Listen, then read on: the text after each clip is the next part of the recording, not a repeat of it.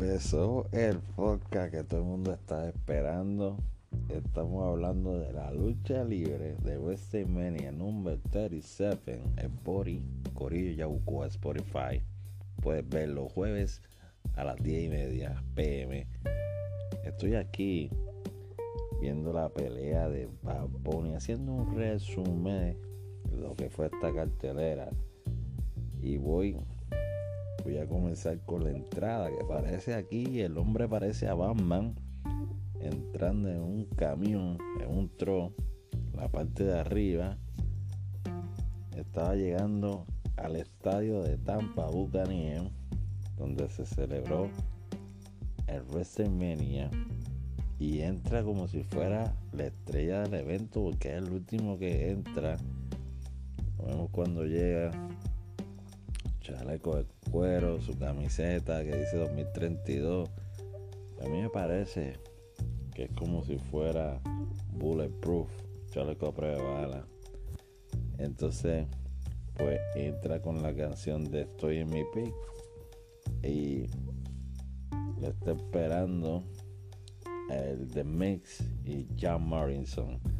Bad está peleando en pareja con Demi Priest y si comparamos el tamaño de Bad Bunny y la musculatura con los luchadores, se ve bien flaco al lado de ellos. Creo que la lucha tenía que haber sido con alguien más o menos del mismo físico de él. Pero la historia de WWE, pues la pintaron así con The Miz.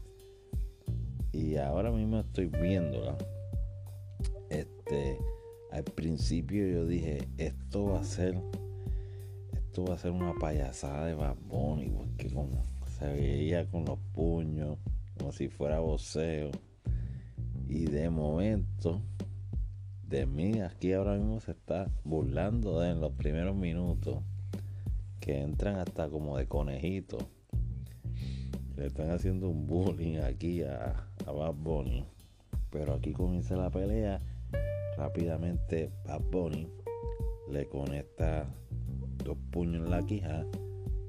Y ahora estamos aquí narrando la pelea. Le hace una suple. Que al principio nadie iba a pensar que Bad Bunny iba a hacer todas estas llaves.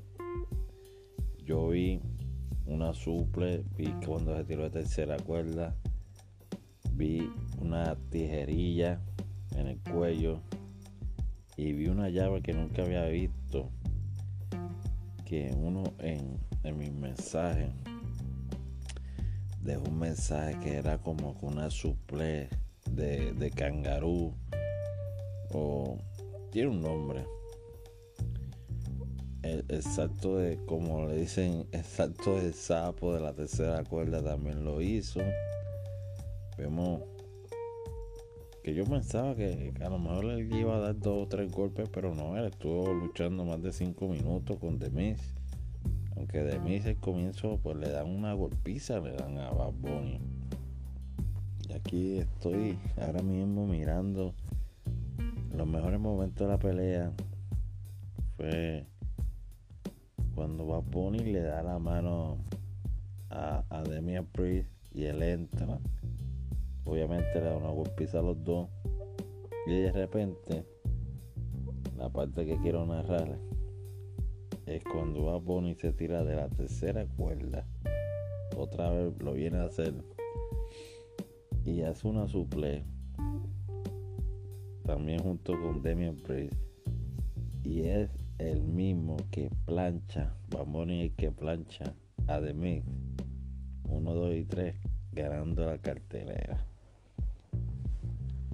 a todas esas personas que decían que Bad Bunny no tenía futuro en la lucha libre, creo que esos comentarios se los van a tener que comer. Que me puse a leer todos los comentarios y la mayoría está apoyando, no están apoyando la música de él, que no le gusta la música de él, pero le gusta la forma en que lucha. La mayoría de la gente. Aquí estamos viendo una suple una suple le hizo a Demix. Y aunque muchos saben que la lucha libre no es real, pero hay que estar entrenado para hacer todas estas llaves. Y vemos cómo Bad Bunny sí se entrena. Bueno, en este podcast quiero decir que sí, que Bad Bunny tiene futuro en la lucha libre y esperamos verlo en otra próxima cartelera con alguien más o menos de su físico y que sean más latinos que entren a la WWE. Saludos desde Corillo Yaucoa.